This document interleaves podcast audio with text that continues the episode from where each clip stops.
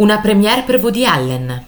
Leopoldo, Woody Allen, si trova incredibilmente catapultato nel jet set, è diventato famoso ed è continuamente inseguito da giornalisti e paparazzi. Siamo in Tour on with Love, il film del 2012 di Woody Allen, girato interamente a Roma. Allen fa interpretare Leopoldo a un ritrovato Roberto Benigni. Qui Leopoldo e la moglie arrivano a una premiere cinematografica a Piazza della Repubblica al The Space Cinema Moderno.